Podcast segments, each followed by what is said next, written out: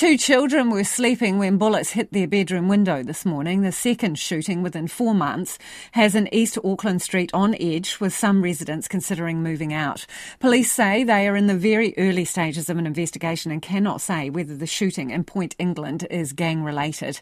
Our reporter Emma Stanford has the story. Holland Ave residents in the East Auckland suburb of Point England are terrified. Just hearing about this is a bit, bit scary.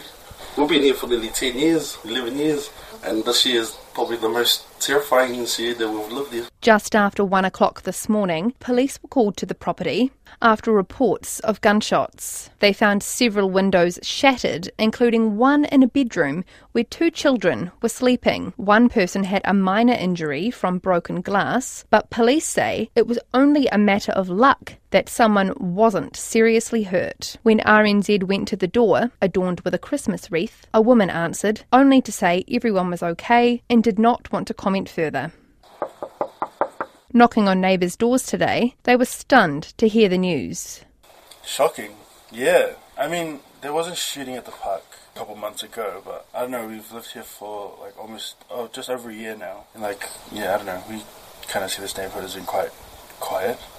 Yeah, but that's, yeah, that's a shock. That shooting was in August, just two streets over in Taurima Reserve. Three men have been charged with murder in that investigation. It's becoming more casual these days. Like the shooting three months ago in the park nearby, and now this, right? So I got the link because a friend sent it to us, thinking, because we've got two kids, school aged kids, thinking this must be you, and then the street is Holland Avenue. Mm. And I was like, what is this? And they're like, ooh. Nearby neighbours didn't hear anything.